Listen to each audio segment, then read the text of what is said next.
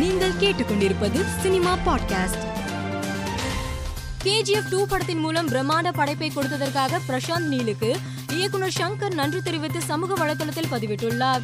நடிகர் தனுஷின் தயாரிப்பு நிறுவனமான உண்டர்பார் பிலிம்ஸின் யூடியூப் பக்கம் ஹேக் செய்யப்பட்டுள்ளதாகவும் மாரி டூ படத்தில் இடம்பெற்ற ரசிகர்களிடையே மிகவும் பிரபலமான ரவுடி பேபி பாடல் மற்றும் வீடியோக்கள் நீக்கப்பட்டுள்ளதாகவும் தகவல் வெளியாகியுள்ளது. டேக் டைவர்ஷன் படத்தின் பத்திரிகையாளர் சந்திப்பில் கலந்து கொண்ட இயக்குனர் பேரரசு அண்மை காலமாக தமிழை காப்பாற்ற வேண்டும் ஹிந்தி எதிர்ப்பு ஹிந்தி திணிப்பு என குரல்கள் எழுந்த வண்ணம் உள்ளன என்று பேசியுள்ளார் பேரறிவாளன் விடுதலை செய்யப்பட்டதை நடிகரும் மக்கள் நீதி மையத்தின் தலைவருமான கமல்ஹாசன் வரவேற்றுள்ளார். ஆயுள் தண்டனையை காட்டிலும் நீண்ட முப்பத்தி ஒரு ஆண்டுகள் இப்போதேனும் முடிந்ததே என மகிழ்கிறோம். பேரறிவாளனுக்கான அநீதியில் அரசுகள் வந்து விளையாடிய சூழலில் நீதிமன்றமே முன்வந்து விடுதலை செய்திருக்கிறது. வென்றது நீதியும் அற்புத மன்னையின் போர்க்குணமும் என்று கமல் ட்விட்டரில் பதிவிட்டுள்ளார்.